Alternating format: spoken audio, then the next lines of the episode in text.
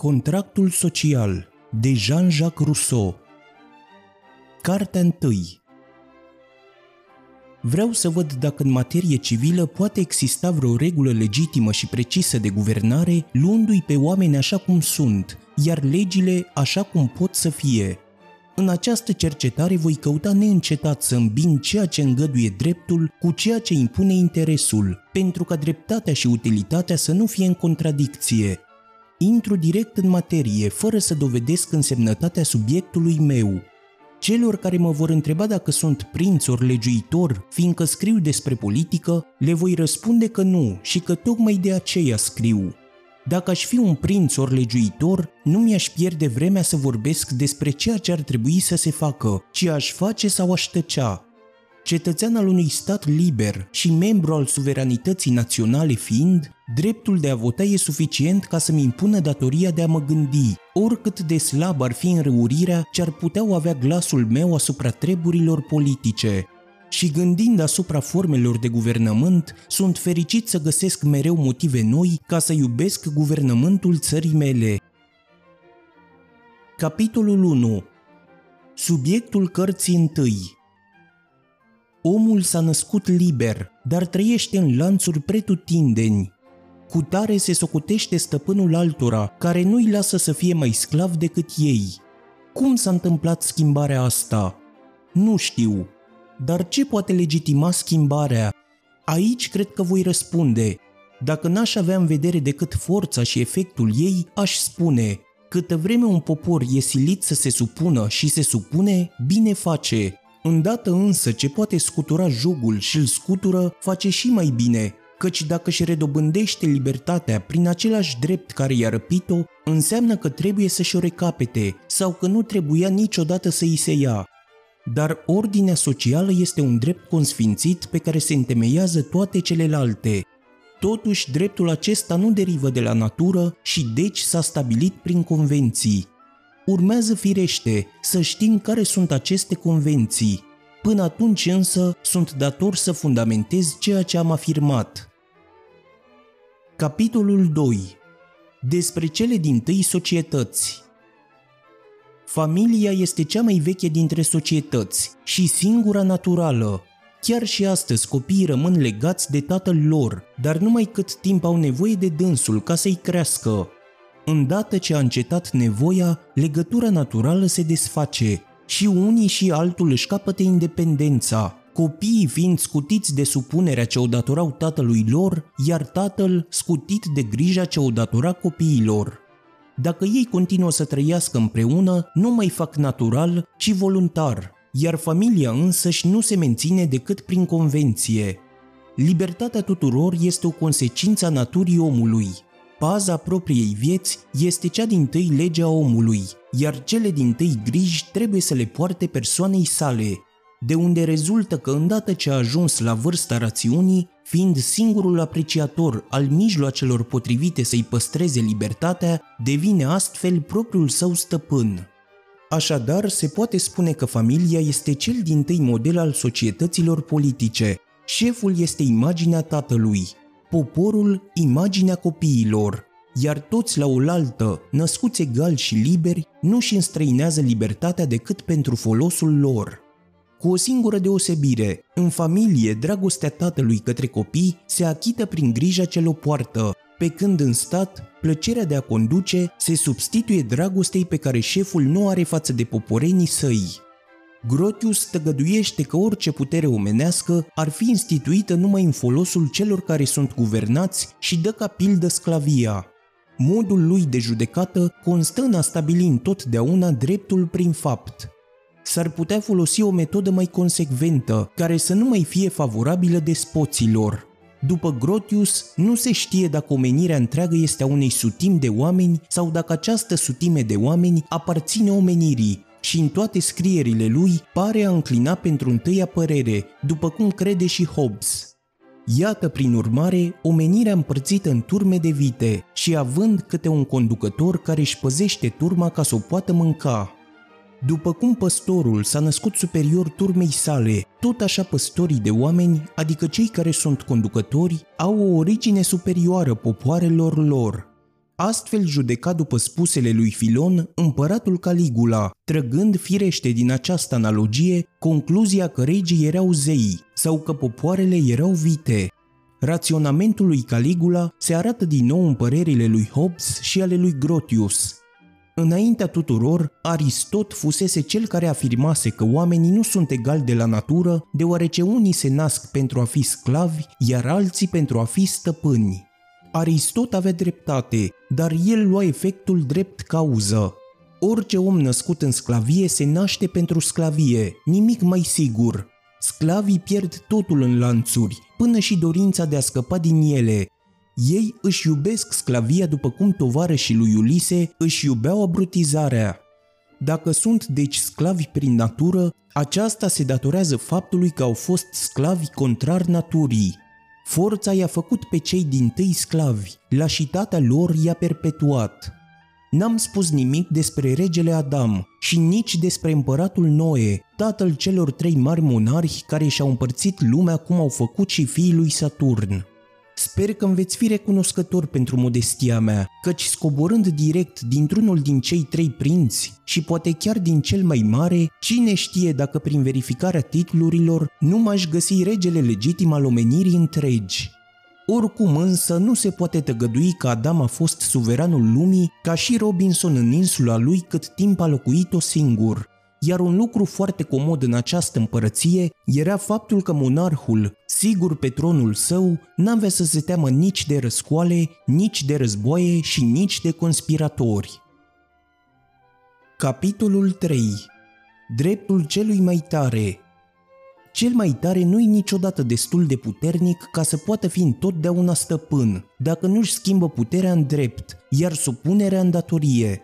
De unde decurge dreptul celui mai tare, un drept privit în aparență ironic, dar în realitate stabilit în principiu. O să se lămurească vreodată înțelesul acestor vorbe? Forța fiind o putere fizică, nu văd ce moralitate ar putea rezulta din efectele sale. Cedând forței, săvârșești un act de nevoie, iar nu de voie. Faci cel mai mult un act de prudență. Cum s-ar putea deci să fie vorba de o datorie? Să ne închipuim totuși existența acestui pretins drept. Va rezulta din el ceva confuz, cu neputință de lămurit, pentru că de îndată ce recunoști că forța naște dreptul, efectul se schimbă prin cauză. Orice forță mai mare decât precedenta se substituie în dreptul acesteia. Dacă te poți revolta nepedepsit, revolta e legitimă și fiindcă cel mai tare are întotdeauna dreptate, urmează că trebuie să faci în așa fel încât să fii cel mai tare. Atunci ce rost mai are un drept care piere când încetează forța? Dacă trebuie să te supui de nevoie, nu te mai supui din datorie, iar dacă nu mai ești silit să te supui, nici obligat nu mai ești. Iată prin urmare că vorba drept nu adaugă nimic forței și în acest caz nu înseamnă nimic. Supuneți-vă puterilor. Dacă îndemnul acesta înseamnă să cedați forței, atunci este bun, dar e deprisos, pentru că n-are să fie nesocotit niciodată. Recunosc că toate puterile vin de la Dumnezeu, dar și bolile vin tot de la El. Rezultă oare de aici că nu e voie să chem doctorul? Să admit că un tâlhar m-a prins în pădure. Desigur că trebuie să-i dau pungă de nevoie, dar dacă aș putea să o scap, mă obligă conștiința să o dau? Căci la urma urmei și pistolul din mâna lui este o putere. Să admitem prin urmare că forța nu creează dreptul și nimeni nu-i obligat să se supună decât puterilor legitime. Astfel problema de la început revine mereu. Capitolul 4 Despre sclavie Fiindcă niciun om nu are autoritate naturală asupra semenului său și fiindcă forța nu produce niciun drept, rămân deci numai convențiile ca baza oricărei autorități legitime printre oameni. Grotius se întreabă dacă un individ își poate înstrăina libertatea spre a se face sclavul unui stăpân, de ce n-ar putea și un popor să-și o înstrăineze pentru a deveni supusul unui rege? Sunt în această întrebare multe cuvinte cu două înțelesuri și care ar avea nevoie de lămurire. Să ne oprim însă numai asupra lui înstrăina. A înstrăina înseamnă a dărui ori a vinde. Totuși, un om care se face sclavul altuia nu se dă, ci se vinde, cel puțin în schimbul întreținerii sale. Dar un popor pentru ce se vinde? În loc ca regele să dea întreținerea supușilor săi, din potrivă, tocmai el își capătă întreținerea de la ei. Și cum spunea Rable, un rege nu se mulțumește cu puțin. Supușii își dau deci persoana lor cu condiția să le se ia și avutul. Nu văd ce le mai rămâne lor. Se va spune că despotul le asigură supușilor liniștea civilă, Bine, dar ce câștigă ei dacă războaiele provocate din ambiția despotului, lăcomia nesățioasă a acestuia și abuzurile administrației sale îi sărăcesc mai mult decât i-ar sărăci certurile între ei? Ce câștigă dacă tocmai liniștea asta este una dintre nenorocirile lor? Și la pușcărie trăiești liniștit, dar atâta este oare suficient ca să te simți bine acolo? Chiar grecii trăiau liniștiți în vizuina ciclopului, așteptându-și fiecare rândul să fie devorat. E ceva absurd și de neînțeles să spui că un om se dăruiește gratuit. Un asemenea act este nelegitim și nul, chiar și numai prin faptul că acela care îl săvârșește nu în toate mințile. Pentru a afirma același lucru despre un popor, trebuie să presupunem că e vorba de un popor de nebuni, iar din nebunie nu rezultă dreptul. Chiar în cazul în care cineva ar putea să se înstrăineze pe sine, el nu își poate înstrăina și copiii. Ei se nasc oameni liberi, libertatea este bunul lor și nimeni nu are dreptul să le înstrăineze. Tatăl poate în numele copiilor săi și cât timp aceștia sunt minori să stabilească anumite condiții pentru întreținerea și bunăstarea lor, însă nu poate să-i dea în mod irrevocabil și necondiționat, pentru că un asemenea dar este împotriva naturii și depășește drepturile paternității.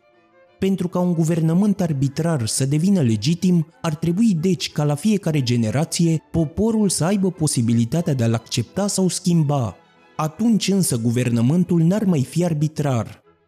A renunța la propria libertate înseamnă a renunța la calitatea ta de om, la drepturile și chiar la datoriile umane. Nu poate exista despăgubire pentru cel care renunță la tot. O asemenea renunțare este în contradicție cu firea omului. A răpi voinței sale orice libertate înseamnă a-i dezbrăca faptele de orice moralitate. În sfârșit, a da unei părți autoritatea desăvârșită, iar celeilalte supunerea nemărginită este o convenție zadarnică și contradictorie. Nu ai nicio obligație față de acela căruia ai dreptul să-i ceri orice. Foarte lămurit, nu-i așa? Singură condiție aceasta, fără un echivalent, fără niciun schimb, n-aduce oare nulitatea actului? Oare ce drept ar avea sclavul contra mea, când tot ce are el îmi aparține, când dreptul lui, fiind al meu, devine dreptul meu contra mea, adică o vorbă fără sens? Având în vedere războiul, Grotius și ceilalți aduc o altă origine a pretinsului drept de sclavie. După ei, dat fiind că învingătorul are dreptul de a-l ucide pe învins, acesta din urmă își poate răscumpăra viața prin pierderea libertății. O convenție cu atât mai legitimă cu cât folosește ambelor părți. Dar e vădit faptul că așa zisul drept de a-i ucide pe învinși nu rezultă din starea de război, Trăind în independența lor primitivă, oamenii n-au între ei legături suficient de precise pentru a putea determina starea de pace, respectiv starea de război, de unde rezultă că nu sunt în mod natural dușmani. Raportul lucrurilor constituie războiul, iar nu legăturile dintre oameni și starea de război, neputând lua ființă din simple relații personale, ci numai din relații reale, războiul privat sau de la om la om nu poate exista nici în starea de natură, unde nu este proprietate statornică, nici în starea socială, unde totul se află sub autoritatea legilor. Luptele între particulari, duelurile, Încăierările întâmplătoare sunt acte care constituie o stare, iar în ce privește războaiele private, îngăduite prin hotărârile lui Ludovic al IX-lea, regele Franței, și interzise prin pacea lui Dumnezeu, acelea sunt abuzuri ale guvernământului feudal, o rânduială cea mai irațională care a existat vreodată, contrară principiilor de drept natural și oricărui guvernământ bun. Deci, războiul nu este o relație de la om la om, ci o relație de la stat la stat, în care indivizii nu sunt decât întâmplător dușmani, iar nu în calitatea lor de oameni și nici de cetățeni, ci în cea de soldați, nu ca membri ai patriei, ci ca apărători ai ei. În sfârșit, un stat nu poate avea ca dușman decât alt stat, iar nu niște oameni, pentru că între lucruri de naturi diferite nu se poate stabili un raport adevărat. Acest principiu este chiar conform maximelor stabilite în toate timpurile și obiceiului respectat de toate popoarele civilizate. Declarațiile de război sunt mai mult avertizmente la adresa supușilor decât la adresa puterilor. Străinul, fie rege, fie unul sau mai mulți particulari care fură, ucide sau sequestrează supușii fără a declara război statului, nu este un dușman, ci un tâlhar. În plin război, un suveran drept, aflându-se în țara dușmană, ia tot ce aparține bunului public, dar respectă persoana și avutul indivizilor, căci astfel respectă drepturile pe care se bizuie propriile sale bunuri. Scopul războiului fiind distrugerea statului dușman, ai dreptul să-i ucizi apărătorii atâta timp cât aceștia sunt cu armele în mâini. De îndată însă ce se dezarmează și se predau, încetând a fi dușmani ori instrumente ale dușmanului, devin iarăși simpli cetățeni și nu mai ai dreptul asupra vieții lor. Uneori statul poate fi ucis fără moartea vreunuia dintre membrii săi, războiul nedând niciun drept care n-ar fi indispensabil pentru atingerea scopului său. Acestea nu sunt principiile lui Grotius și nici nu sunt întemeiate pe părerile poeților, ci rezultă din firea lucrurilor și se întemeiază pe rațiune. Cât despre dreptul de cucerire, el nu se întemeiază decât pe legea celui mai tare. Dacă războiul nu-i dă învingătorului dreptul de a măcelări popoarele învinse, atunci pe acest drept care nu există, nu se poate bizui acela de a-i face sclavi. N-ai dreptul să-ți ucizi dușmanul decât atunci când nu-l poți face sclav. Deci dreptul de a face sclav nu derivă din dreptul de a ucide. Prin urmare, e un schimb nedrept să-i lași viața cu prețul libertății, asupra căreia nu există niciun drept. A pune dreptul de viață și de moarte deasupra dreptului de sclavie, iar dreptul acesta mai presus de celălalt, nu înseamnă oare a cădea într-un cerc vicios? Admițând totuși un astfel de groaznic drept de a-i ucide pe toți, rezultă că un sclav de război, ori un popor cucerit, nu este obligat față de stăpânul său cu nimic, în afară de supunere, în măsura în care este forțat să îi se supună. Luându-i un echivalent în schimbul vieții, învingătorul nu i-a făcut nicio concesie. În loc să-l ucidă fără, l-a ucis cu folos. În loc să fi dobândit asupra lui vreo autoritate care să completeze forța, starea de război între ei continuă ca și până atunci, căci relația dintre ei este efectul acelei stări și pentru că folosirea dreptului de război nu presupune niciun tratat de pace. La început au făcut desigur o convenție, dar aceasta, departe de a anihila starea de război, presupune continuarea ei. Iată cum dreptul de sclavie este nul, din orice parte s-ar privi lucrurile, nu numai pentru că e nelegitim, ci și pentru că e absurd și nu înseamnă nimic. Cuvintele de sclav și drept sunt în contrazicere și se exclud reciproc. Fie din partea unui om către altul, fie din partea unui om către un popor, propunerea aceasta va fi întotdeauna zmintită. Închei cu tine o convenție, toată în dauna ta și numai în folosul meu, pe care o voi respecta cât voi vrea, dar tu va trebui să o respecti cât mi-o plăcea.